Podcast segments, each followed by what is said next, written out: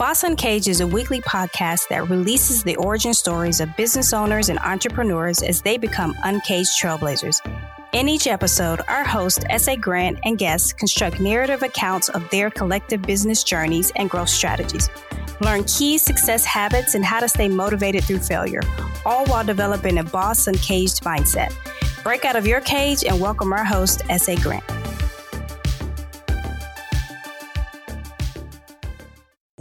Welcome, welcome back to Boss Uncaged Podcast. So, CJ and I, we have similar backgrounds, similar history, right? But he's kind of taken it to, to another level as far as when you get into the advertisement side of things. So, for this episode, I'm going to give him the nickname of the Digi Ad Boss. It's kind of a hip cool way of saying the digital ad. So we want to talk something more so more detail about what that really means because some people are like, well, what's what's what's digi? What's what digital ads really mean? So CJ, the floor is yours. Why don't you tell the audience a little bit more about you and what we're going to be talking about?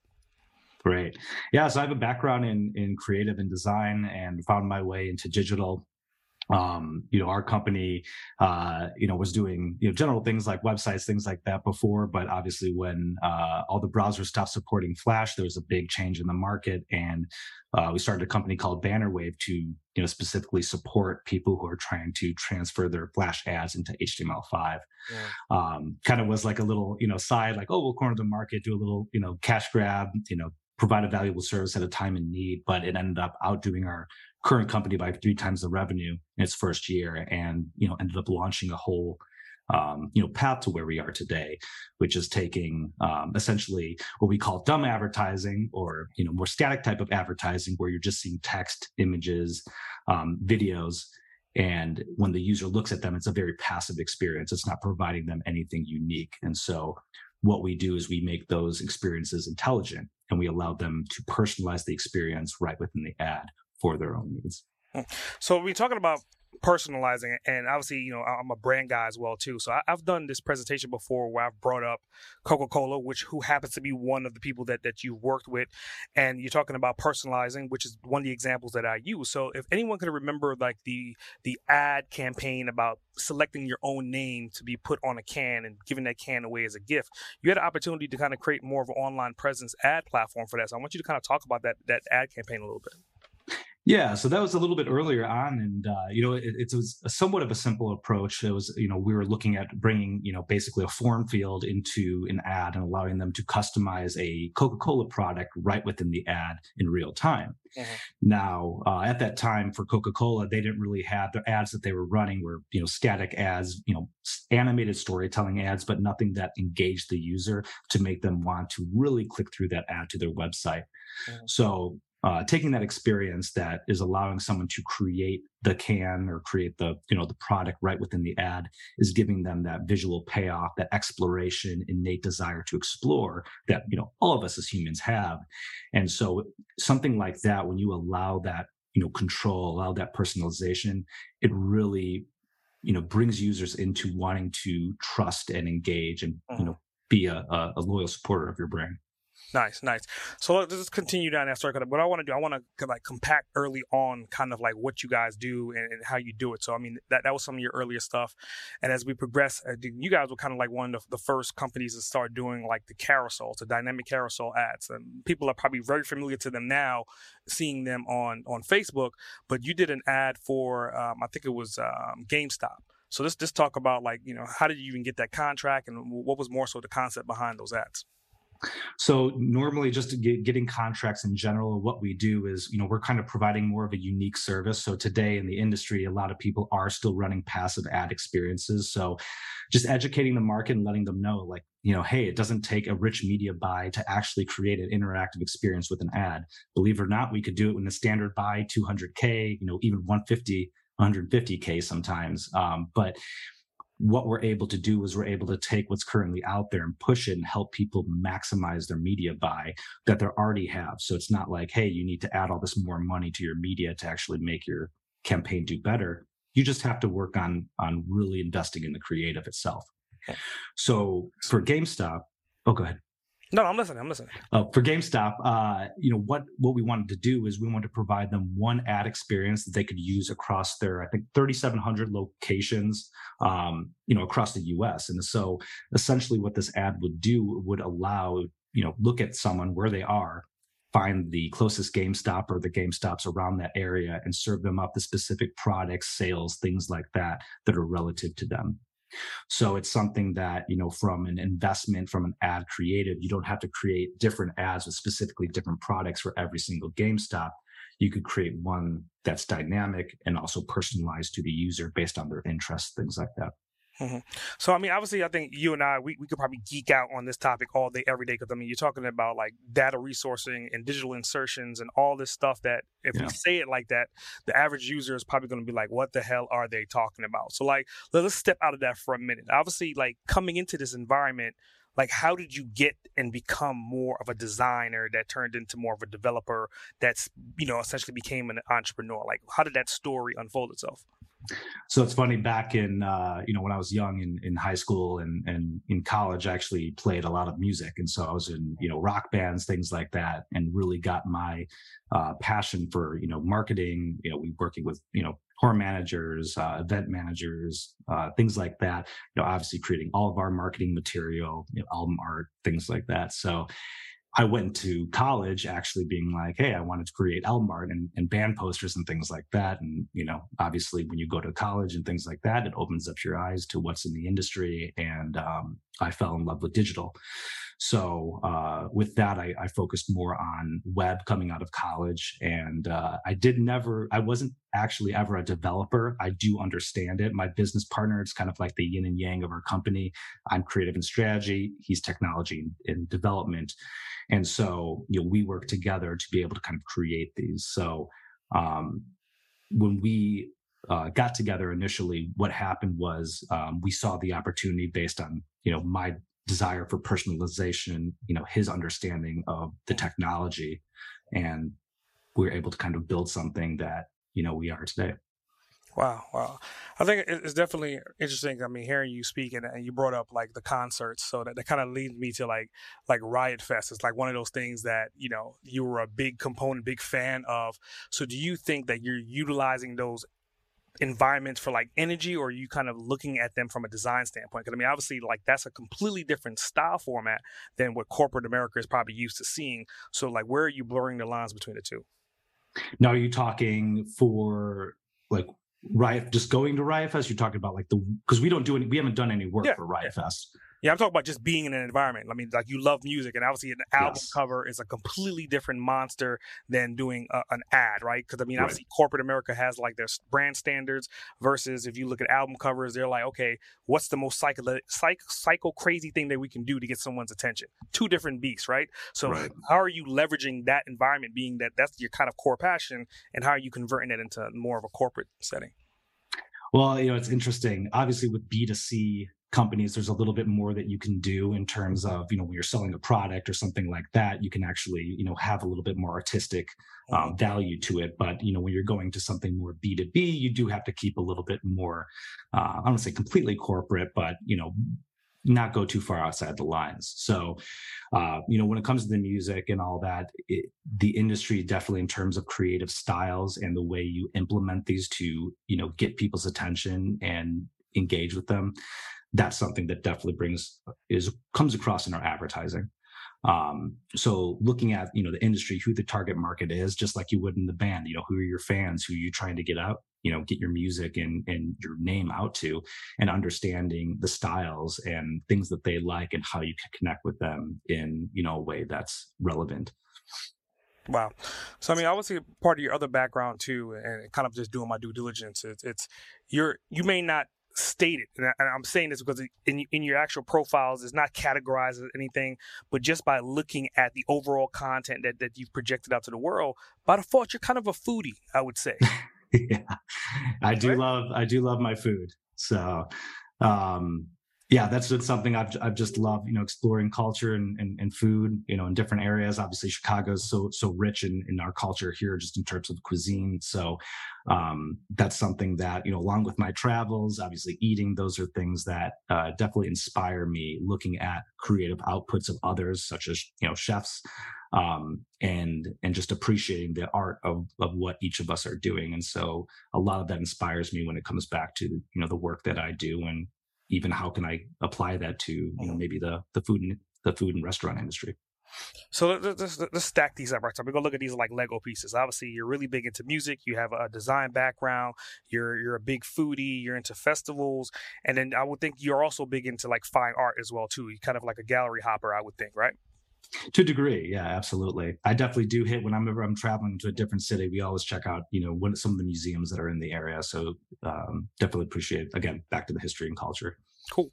So let's take all these different pieces and components, right? So how have you been leveraging these? Because again, you're, you're working with pretty high profile corporations. You're talking about uh, Coca Cola as an example, right? Like they pretty much have their brand standards and they have all these different things that you know they already have the design team. So when you come in there and you're saying okay i'm going to take your your artwork how are you then delivering a concept to them to say you're going to be doing this and it's going to be interactive this way you'll click this and this will do that how are you projecting that on them well, I mean, I guess, you know, initially we're really focused on, you know, what is their goal of the campaign? What actions do you want the users to take?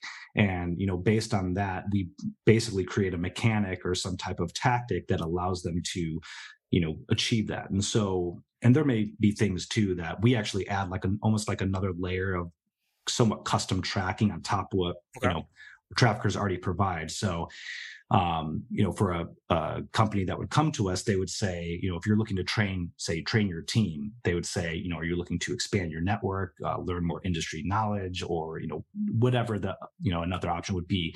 And by clicking each one of those and then converting, they're able to understand, you know, which type of learning that their market is most interested in or even you know what type of style of learning if it's you know self you know on demand if it's something that's in person in class or just you know digital live over a video like this.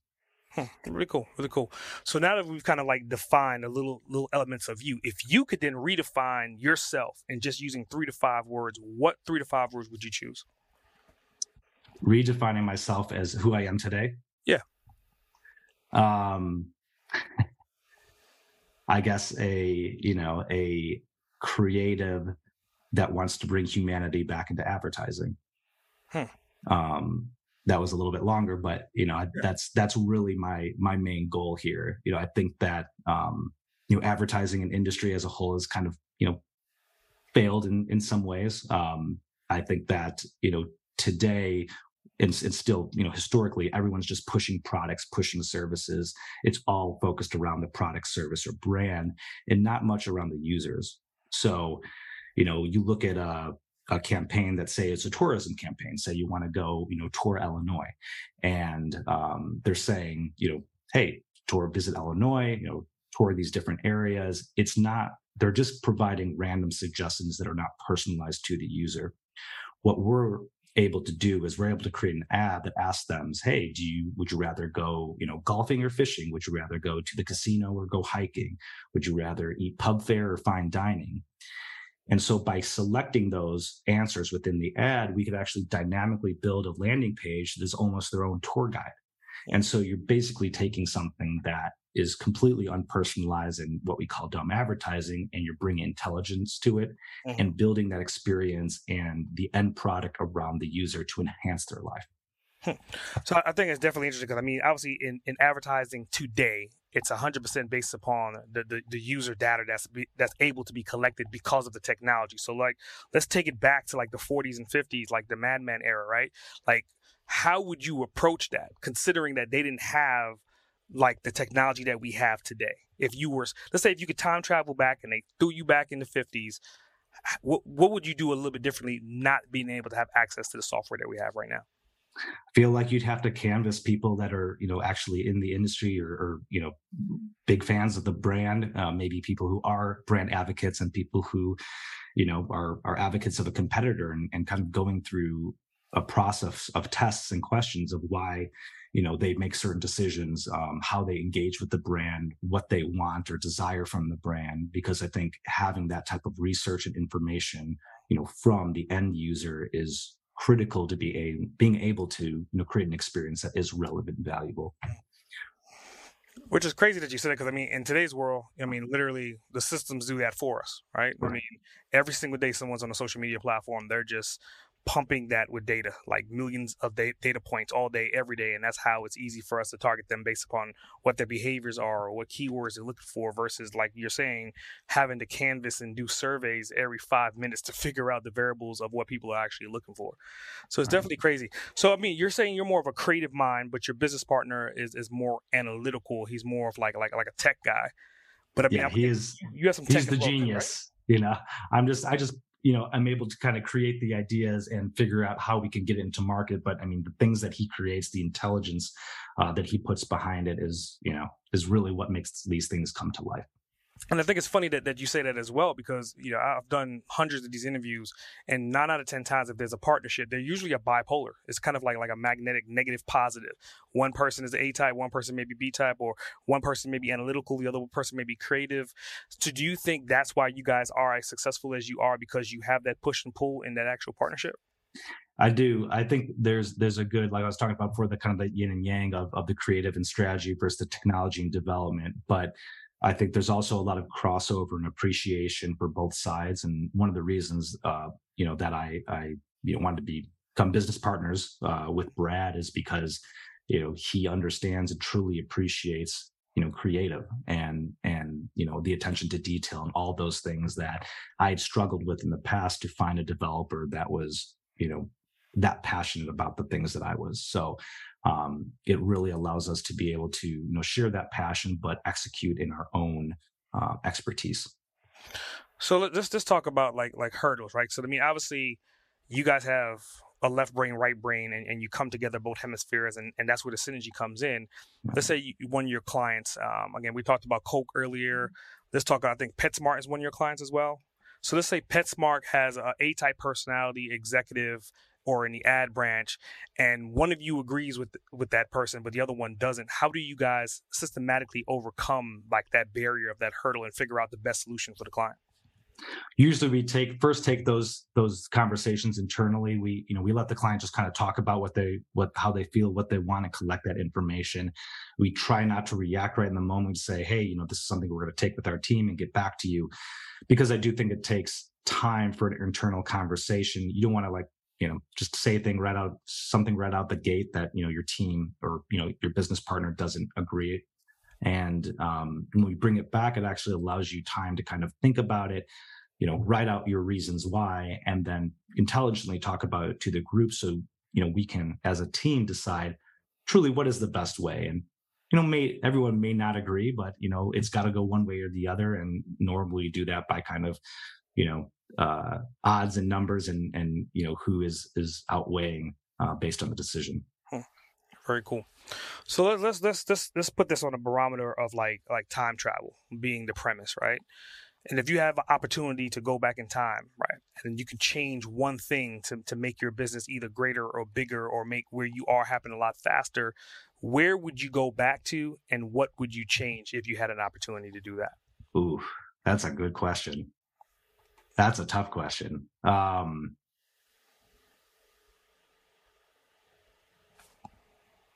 hmm. I think that, you know, if I could go back in time and, and just kind of, you know, change the course of, and I know when, when, you know, advertising, especially, you know, banner ads and things like that came into market, um, you know, I, I one things that I struggle with today that I wish I could change is the fact that, you know, there's just this level of untrust between you know consumers brands things like that. Obviously today privacy is such a big thing.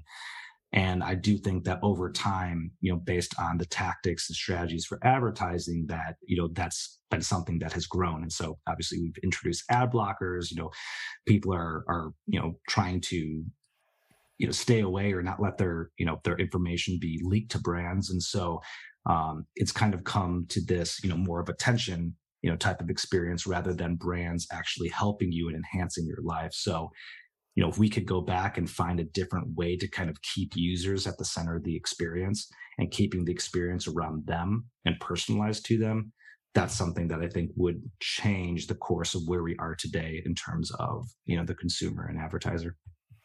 So let's let's we're we're still we're in the multiverse and we're tied, you know going back in time. Let's go back a little bit further, right?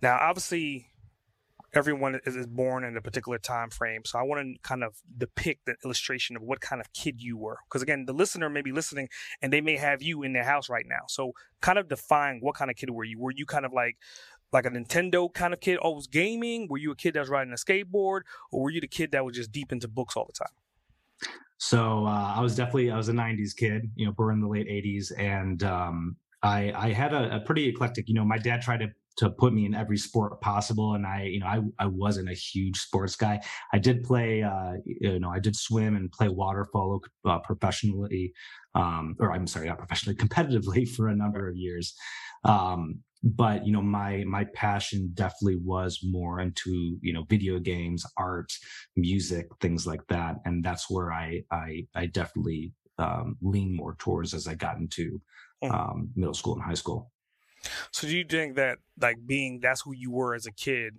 was that kind of like the breadcrumbs that you followed to become who you are right now? I would say so.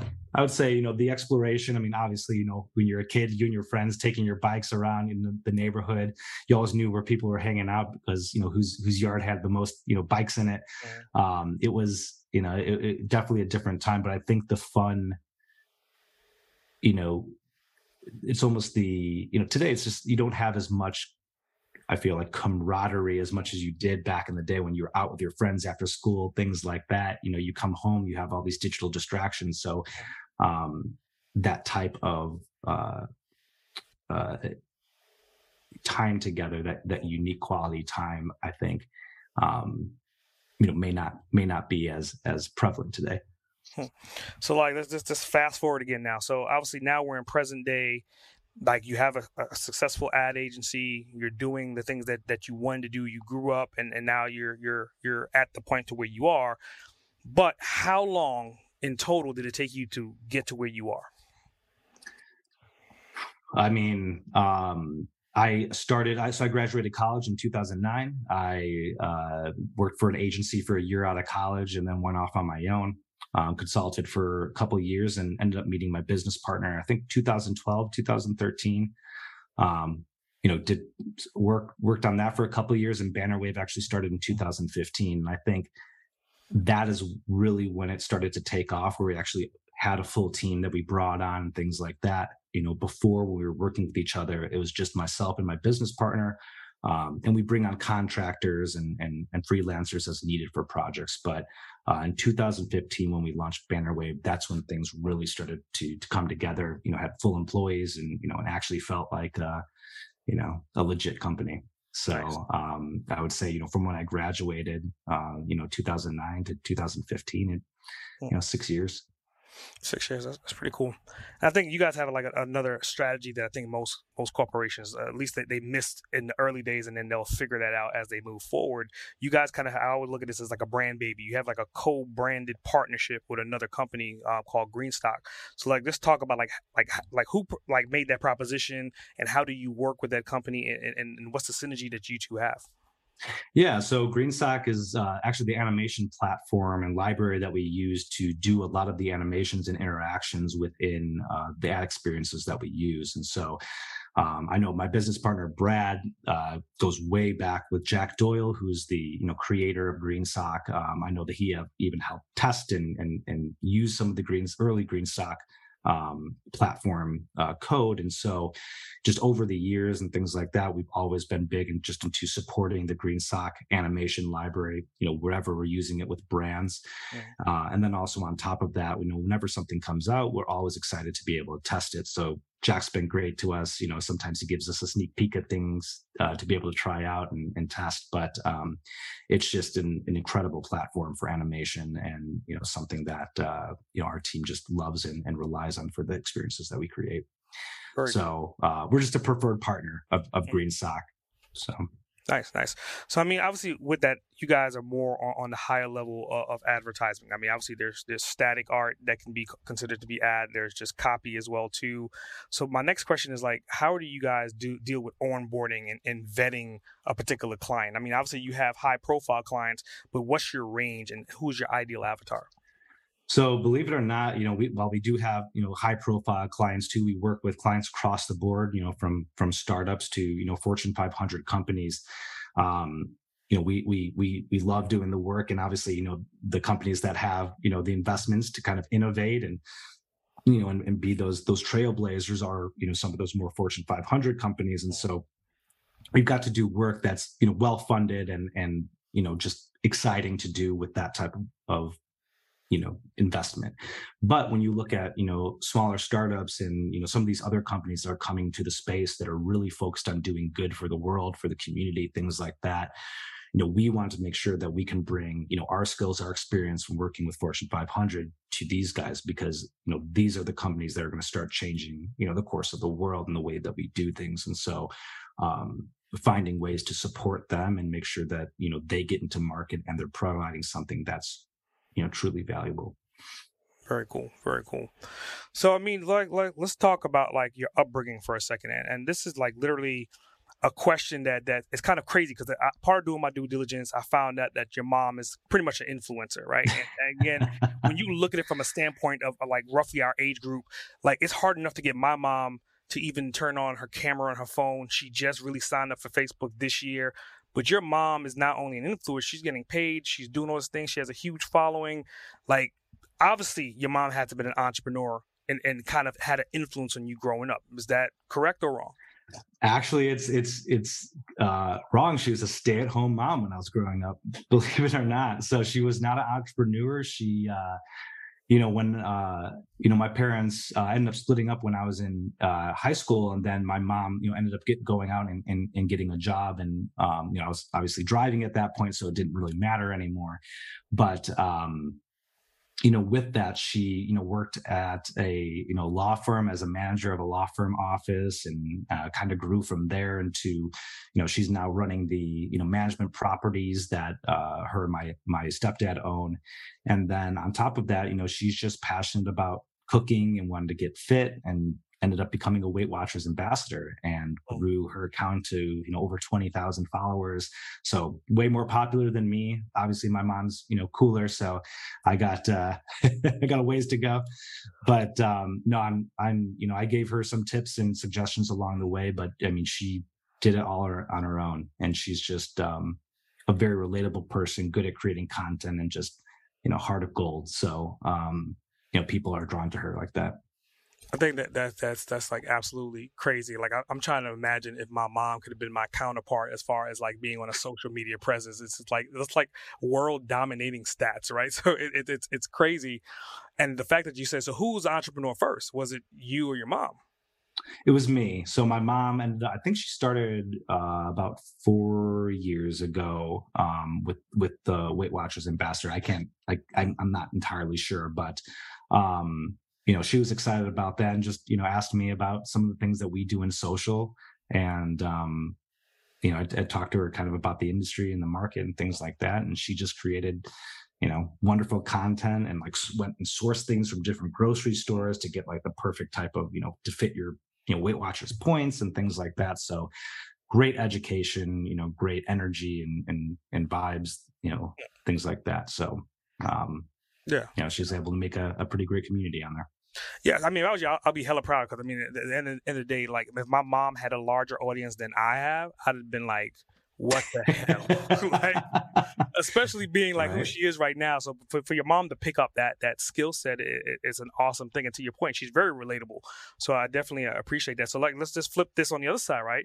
Do you have any kids that that are pretty much seeing both their grandmom and their dad as entrepreneurs? I don't have any kids. So, um, you know, but I definitely see, you know, in our family, obviously, um, my my grandfather was was very creative and artistic and it's funny my myself uh, and my two cousins you know me and my one cousin we both graduated with a graphic design degree my other cousin well he graduated with a political science degree he's an incredible uh, illustrator and does you know storyboards for commercials and movies and all that stuff. Um, so you know it, it, really does you know when when you have that you know creativity line in your family and, and you know you, you kind of grow up with that. I definitely believe that um, inspires you and can you know trigger you to going into that direction. Very cool. Very cool. So let's talk about like like your, your, your daily routines. I mean, obviously you're you're a co-founder of, of a company. You have clients, but I mean, w- what do your morning habits look like? I mean, on a day to day basis, what time do you get up and what do you usually do?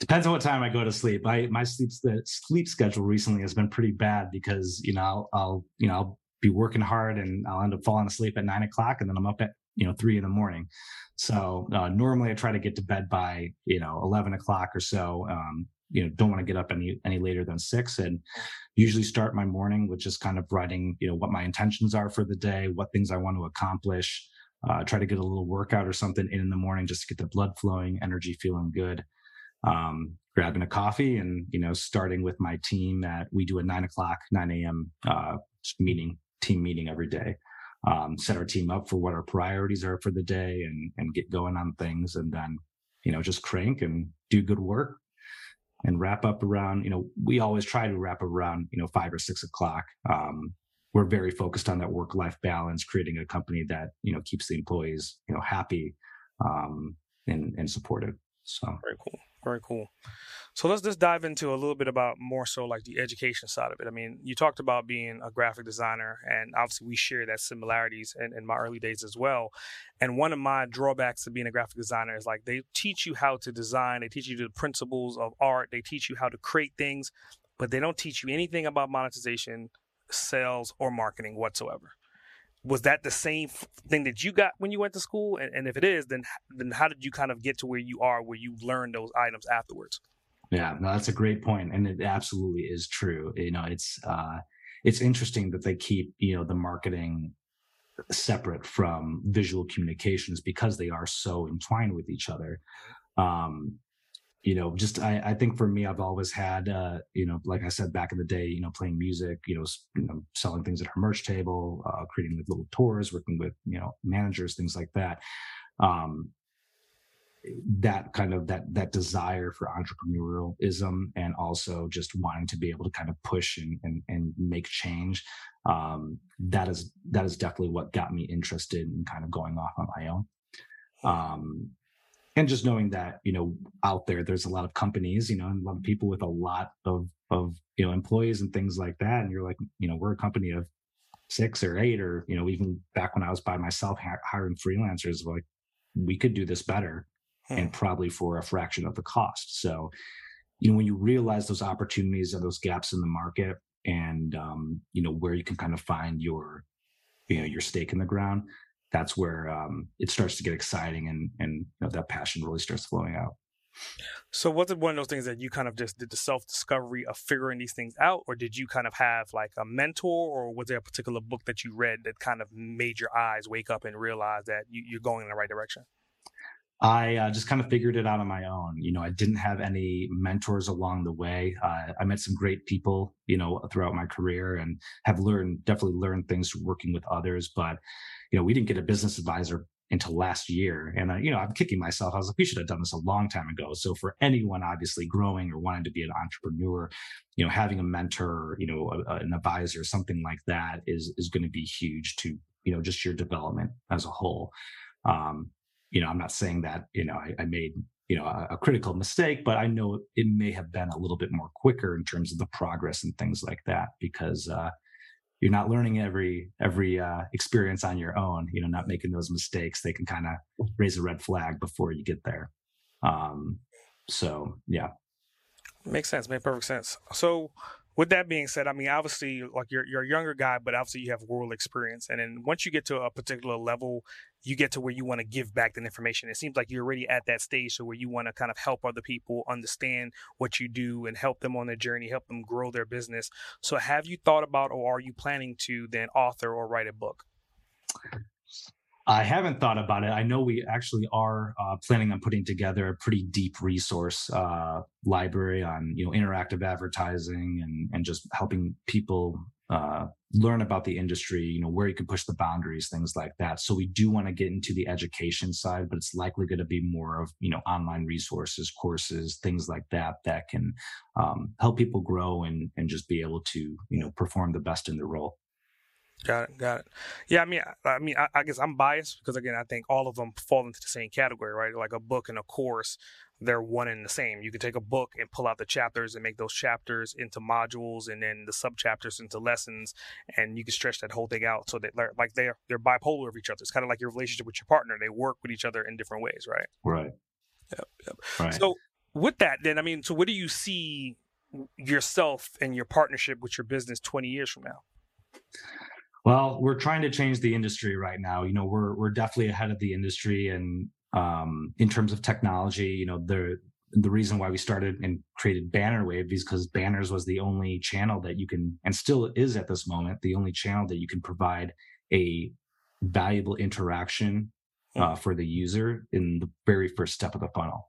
And so, you know, when you first see that ad, it's something that's for you, about you, and you know, is going to help you get more value out of whatever that experience may be or whatever that brand service product may be um, you know right now that's that's just not possible. And so we're uh, dedicated to working with ad tech platforms social media platforms um, and advertisers just to create that demand and push for interactive. Um, so that you know the industry as a whole you know both brands and consumers can really flourish you know and, and be able to kind of get the benefit of that. Um, nice. Nice. So, are you guys like more so thinking about like the long term? And this is just all hypothetical, right? So, uh, like, let's say 20 years from now, maybe a SaaS based platform that essentially has like all the libraries and all the templates and, and all the scripts and codes and JS behind the scenes that you've been developing for the past 20 years, all packaged up into one system to allow an end user to then utilize that content, create their visuals, pay a monthly recycling premium or whatever, and then just connected via API. Have y'all talked about that as yet? Uh, we are actually quite about 50 way 50% of the way through our, our SaaS solution right now. So we've okay. we've been doing that for uh, some time and um, we'll be eventually releasing something for the market to to enable them to do more than you know the tools that are currently out there. Really cool. So you, did, you didn't put that in your description. There was, there was no details about that. I had to kind of like put those pieces together in this conversation, pull it out, man. So. I uh trying to keep it very very under wraps right now. Yeah. Um, but uh, yes, it, it it is coming. Cool. So cool, cool. good detective work.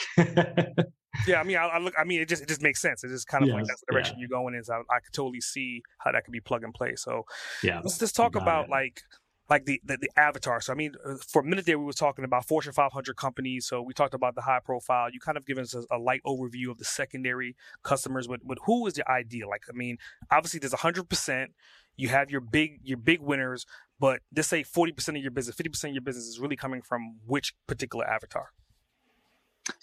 Uh, for us, it, it, again, it's people who want to kind of help educate people and guide them to their product or service, especially if they have something that's you know more customizable or something that's you know a, a line of products. So you know, say you know if someone is uh, you know, say if someone searched on Google for, you know, my dog is, you know, having this symptom, you know, maybe an ad comes up and says, Hey, you know, we, we, we noticed your dog isn't feeling well today. What symptoms are, are, is he or she having? And then clicking that, here's a list of products that could be, you know, good for you and, and helpful for this type of situation. So, you know, looking at something like that and, um, finding clients who really want to kind of focus on providing more of a, a experience that guides the user rather than forcing them to kind of you know mm. get through it. So i mean websites should be that way too you know? At the end of the day you know we shouldn't have to be i shouldn't have to go to like men shirts t-shirts medium this it's like when you go to a website a website should say hey what are you here for today? Well i'm you know i'm looking for sales. I'm a i know and i'm I, i'm looking for t-shirts in this size. So it's it's something that as the industry as a whole, we want to focus on people that are looking to shift the way, you know, digital engages with consumers or users today into something that empowers them. So, I mean, let's just go back on that example and let's unpack that a little bit. So, you're, you're saying to say like uh, a veterinary office that you know specializes in like small animals would they fit the bill to then have that platform to say, hey, this is a sick dog and here's the symptoms, and then you know pre-qualify them based upon a region? Is that something that, that that's doable, or is it more so a larger chain of vets that can have the capital to invest in that? Right. So I think it, you'd have to look at uh, if it's a more of a B two B thing or a B two C thing. So say like Chewy, you know, the the the pet brand. Um, yep. If there's a B two C, it's something that someone's like searching something for their dog, and you know they end up getting an ad or an experience on their website that they you know select specific parameters to find out what's going to be best to help them in that situation. Now, if it's more B two B, maybe it's like a uh, a group you know a, a company that creates a, you know veterinary products for vets. And so it's it's a company that's selling certain types of medicines and things like that to vets. So um, you know you can in, kind of approach them as in like you know hey what's a you know a product that you you guys are a challenge that you're having or a product that you, you know you're, you're looking for a new uh, option for. And there are ways to kind of educate them on that. So um, or if you're just looking at what they sell, just like, hey, here's a different product, here are the different benefits of it, and you know, get them engaged.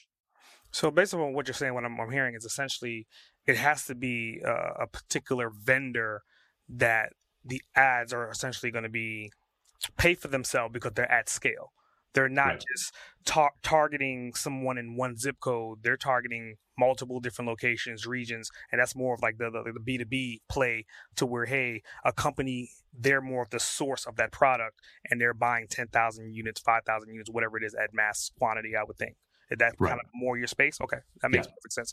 So let's say if, if you if you had something to talk to that person, right? In that company, is it more so like a creative director? Is it more so an art director? Like, who's the person that you're usually sitting down with across from the table that's essentially signing those contracts?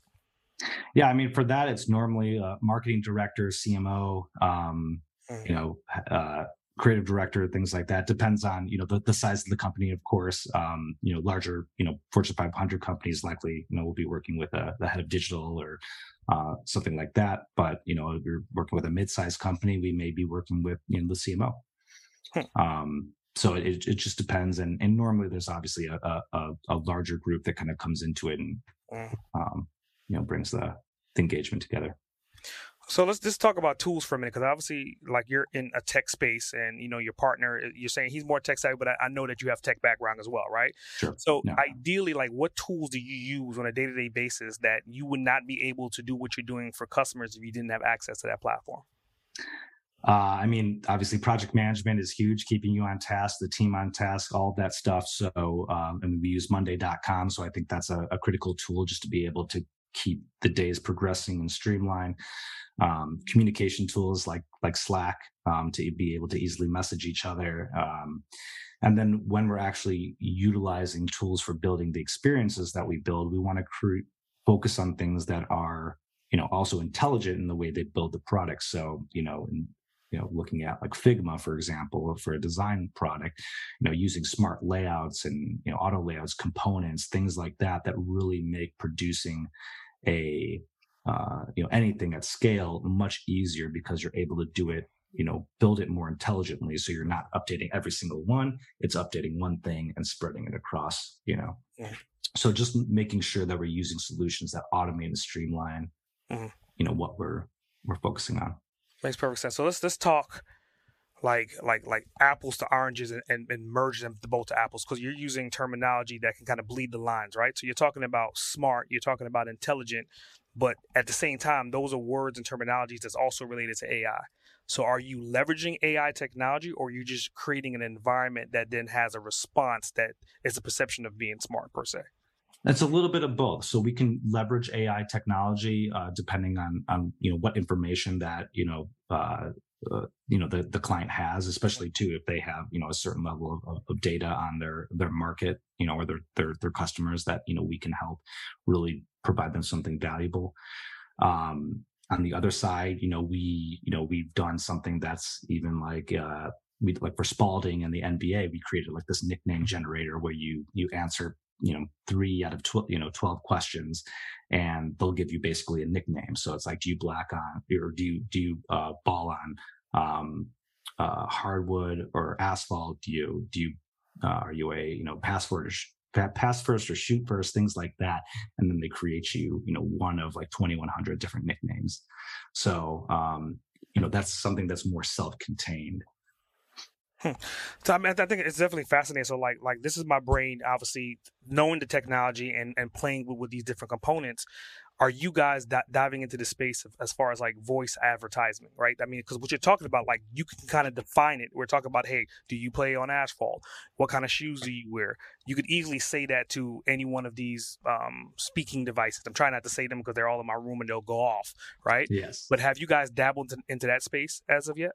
We haven't as much because um, we feel like you know in the moment especially when it's on the phone and stuff like that it's it's a little bit easier mm. and more fluid to do it that way. I get I get mad at my house technologies because they fail me constantly. Uh, I don't understand what I'm saying, or you know, it's just so it, it's it's still right now. It's just a very cumbersome. I still think it's a cumbersome uh, experience that needs to be worked out a little bit more. So once it gets to that point where you know it's it's more fluid in our lives, then I think there's the opportunity there. Well, I mean, don't you think? I mean, at this point in time, like maybe five years ago, eight years ago, it was more so like a machine to machine. So machine to machine right now is also known as M to M. It's alive and well, but I don't know if people really really realize it. Like you may have a printer and that printer is built is sitting on your Wi-Fi, and if the ink is running out, then it's going to go to your device, and the device is going to say, "Hey, we noticed that your printer is low." I'm, don't you see like like that being a conversion point to where that technology could then merge into what you're talking about? Because then you can say, hey, since you're really telling me about one ink, go ahead and order me the other ones while you're at it. Yep, absolutely, absolutely. I just think like for us, or in a spirit like that, if it was like it you know it just said randomly like hey you're low on ink or like you know a notification for me it's just like the voice for me the voice is like I don't want to be interrupted. So I just want to like if it's a notification or something that I could look at later, all of that, and just you know do it when I kind of block out that time to do that thing. I think that's where it's um you know where it's not interrupting me, where it's it's you know I I decide how I consume the content when and where. Gotcha, gotcha. So, makes perfect sense. So let's talk about like you're talking about like ad executives, you're talking about media marketing executives as far as like your, your key point of contact within these corporations if you have any words of wisdom to kind of leave them with, to tell them that, you know, obviously what you're doing kind of help them expand, grow, and scale, what words of insight would you tell them? Well, there's obviously in, in, in, paid media right now, there's a lot of things that you can be doing with smart advertising. Um, the, the market today is still flooded by brands just being reliant on those passive advertising experiences. And that completely you know undermines your media buy so you know if you actually build something and you and you really put the effort into the you know the items that you're producing that consumers are actually engaging with um you know you're going to get a lot further. You know everyone's really focused on just you know heavy media buying gives a little bit of budget to produce those you know the actual ad units to um, make the campaign successful. So uh, some of that needs to just be you know thought through a little bit more carefully and and not just using those plug and play platforms that can just you know automate and send stuff out. It's mm. you know it's it's just not personalized it's passive and um, you know it's not connecting with users in a meaningful way cool cool. So i want you to kind of identify the, the, the variation of ads that that you guys actually create. Because i mean i think most users in, in today's world they're, they're they've heard about the banner ads but now they're so used and accustomed to like the more social media platform ads like the facebook ads but that's not what you're essentially mm-hmm. creating. You're creating more of like on, on it may not even be a landing page It just maybe something that kind of redirects from google adwords or something like that. So i want you to kind of talk about where would someone actually see your ad? Is it in the browser? Is it in social media? Is it on their phones? Where is the, is the, the final destination for your ads so in interactive advertising today, uh, like I was saying, like you know, banner ads or, or display programmatic display advertising is the only uh, only uh, channel that you can actually provide an interactive, personalized interactive experience in within an ad unit. Um, social media, obviously, you know, Google search and things like that. They they're since they're text and more image, uh, you know, video based. They're not. They don't provide a experience or an option to cr- to create something interactive. Um, so for us, you're going to see them on websites on your mobile phones. Um, you know, maybe when you're playing a, a game on your phone or you know, whatever that may be, um, and not like the cheesy ones, but you know, the really really nice, well created ones that allow you to you know say it's uh, you know you're you're you know building a new apple watch and you're mm. you know choosing a size and a band and you know a, a color for the you know a medal for the finish. So things like that that really empower you rather than annoy or distract you. Um, we do do social media advertising paid search and all that as well but you know those channels have a little bit more to go to get up to the level where they can be providing that intelligence you know? Like they're great at like targeting people and getting them yeah. there but once the, they see the ads in front of them that's where the intelligence stops gotcha. and it you know they click and go into the landing page and hmm. you know there's not so you bring up a solid point right so for, for the average user or the, the person that, that may be listening to this particular episode like they're trying to connect the dots right so let's say obviously facebook is all all about like emotional, like what what people like, and kind of like their their general behaviors, and we can track that data because Facebook is tracking that data. Google is essentially more of a keyword driven platform. Someone searching for a particular keyword in a particular region, then they'll see that particular ad. What's driving the targeting behind the ads that you're creating? So it would be collections of all the different channels to be. So I mean, maybe you you you know search something on on google and then later you get you know targeted by an ad that's relative to that so you know in the best case scenario it would be very user action oriented. So like for example if someone had just you know booked a hotel in chicago mm-hmm. then they'd get a tourism ad that would say hey we you know, you know hey we're excited for you to come to chicago uh, you know whatever that is. What what things are you interested in? And we'll build you a personalized tour guide. So that's something that, again, you're trying to find those micro moments and those opportunities to take, you know, someone and allow them to do, you know, to experience or educate or have more resources to, you know, complete a task or to, you know, make a decision on a purchase. Nice. So let's talk about like the conversion factor with that. I mean, obviously, like that's that's that's a key word that everyone knows, right? It's like, okay, if I yep. put this particular ad spend, what's my conversion?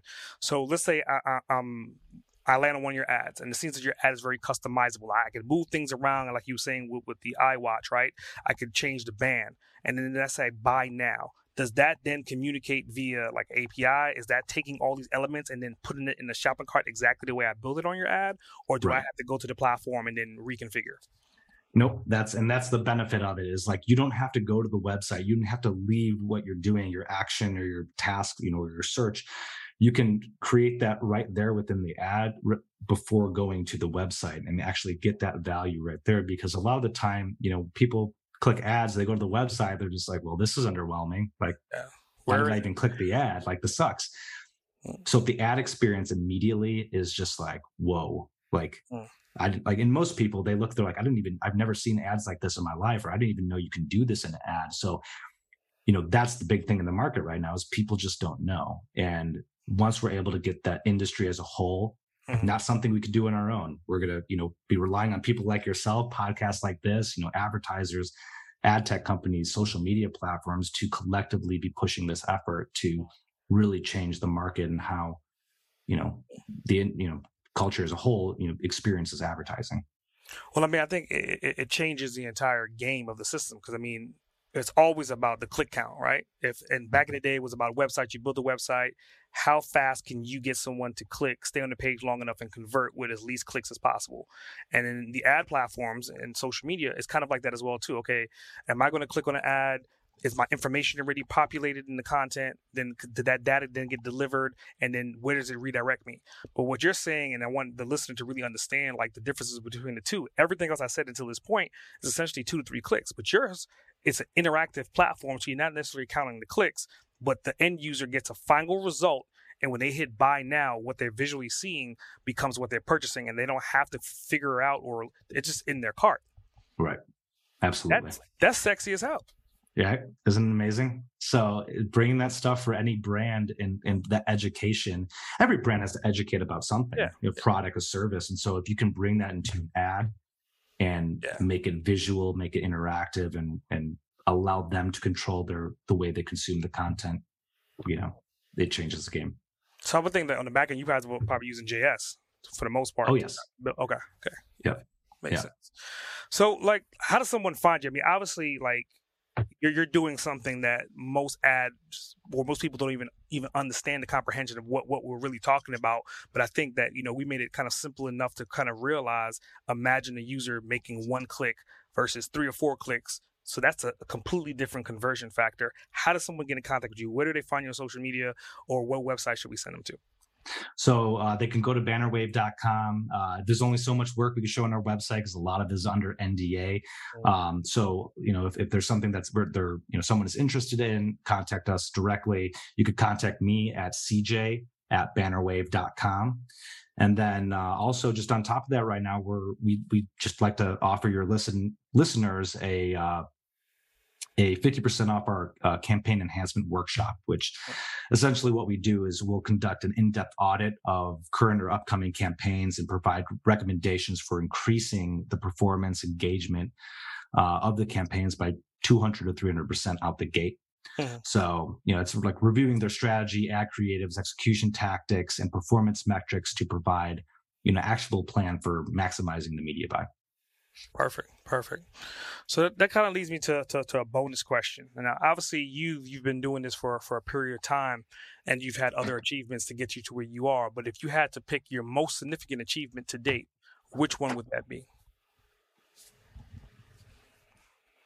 Um,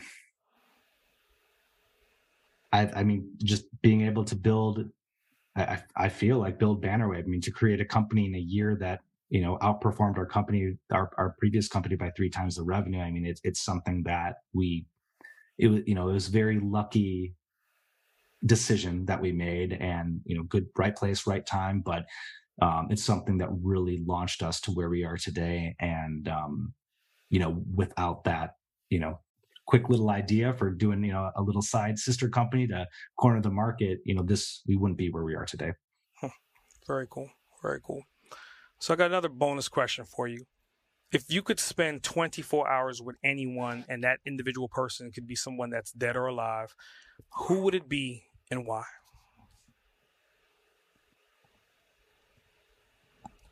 oh man you're hitting me with all the hard questions today Yeah. um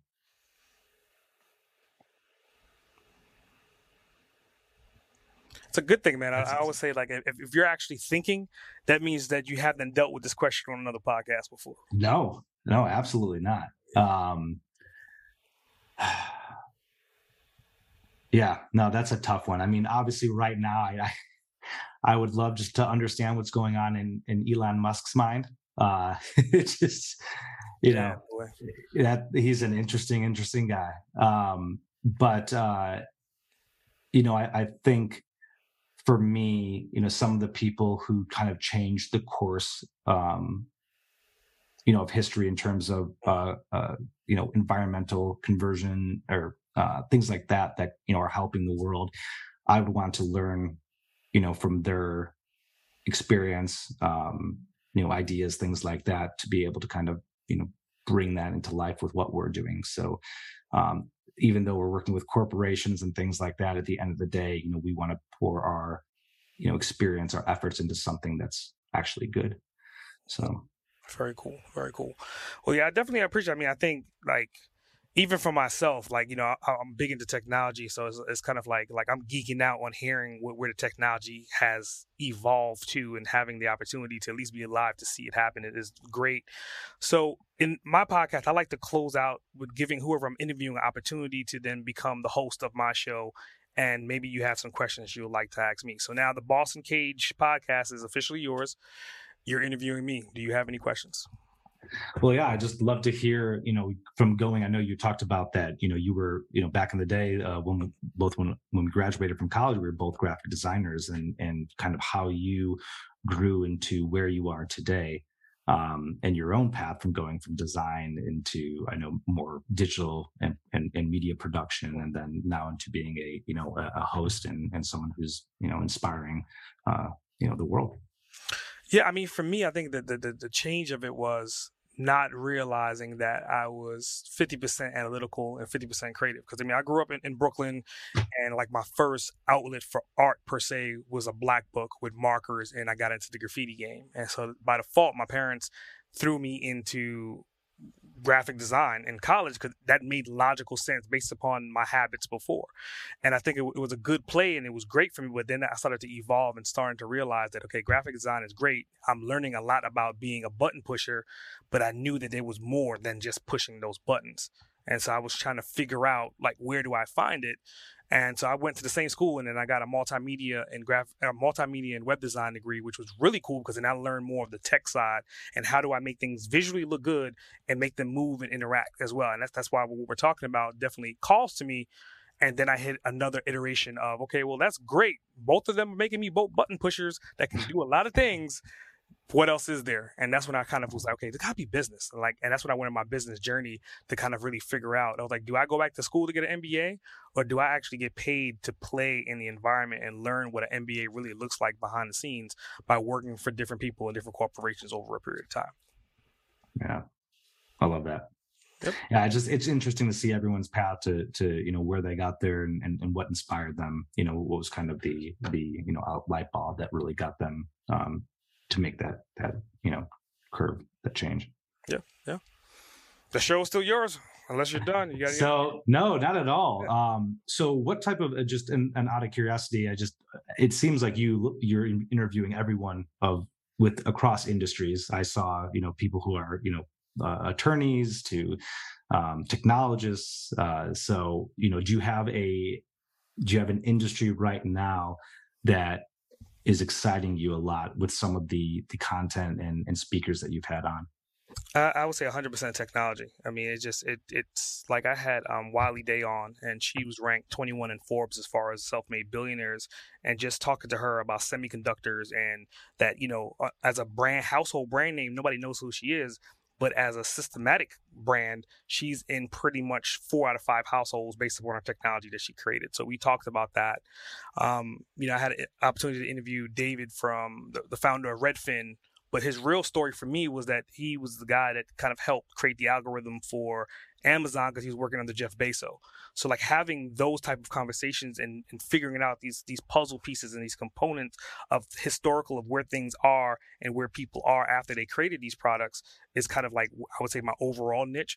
But again, the the the podcast is defined as Boss Uncaged, so there's no real limitation to to who I'm going to interview and I'm going to figure out a way to make them all coincide together because it's more so about a legacy brand.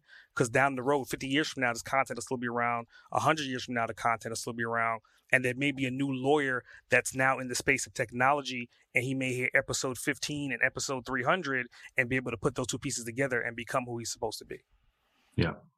Yeah, I mean, well, I, I, technology obviously is a is a great foundation for for any industry, and and will allow it to to grow and, and evolve. You know, so um, that's exciting. And, and also just cool to, to have those people you know on that are have been you know huge catalysts for change you know in our in our in the technology in, in our environment so. Yeah yeah and just to, to hear people i mean just even like you just to like hear your thought processes it's, it's it's so it's kind of like i'm a sponge like i'm plugged in and you know i may interview anywhere from like you know two to 18 people per week so to be able to take all the information in and then apply it or then to leave it for somebody else to get some information and take action on it to me is kind of like i found my calling. That's awesome. I love it. Yeah i mean I, what you what you're doing here is great and uh, appreciate you having me on and and the opportunity here.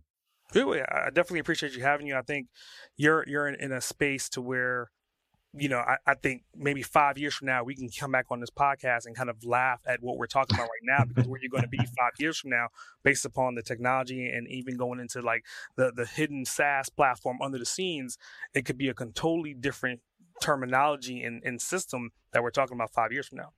That's the plan. Sweet, sweet. But I definitely appreciate you being on the show today. I think you dropped a, a, hell of a lot of value. I'm hoping that the listener, it was kind of some eyebrow moments to kind of think about. You know, everyone always thinks about YouTube ads and, and, and Facebook ads and Google ads, but you're talking about a new elevation of those ads that are out there right now. Right. Absolutely. Great. S.A. Grant, over and out. Thanks for tuning in to another episode of Boss Uncaged. I hope you got some helpful insight and clarity to the diverse approach on your journey to becoming an uncaged trailblazer. Don't forget to subscribe, rate, review, and share the podcast. If this podcast has helped you or you have any additional questions, reach out and let me know. Email me at ask at sagrant.com or drop me your thoughts via a call or text at 762 233 BOSS. That's 762 233 2677. I would love to hear from you. Remember, to become a Boss Uncaged, you have to release your inner beast. S.A. Grant, signing off. Listeners of Boss Uncaged are invited to download a free copy of our host, S.A. Grant's insightful ebook, Become an Uncaged Trailblazer. Learn how to release your primal success in 15 minutes a day. Download now at www.bossuncaged.com forward slash free book.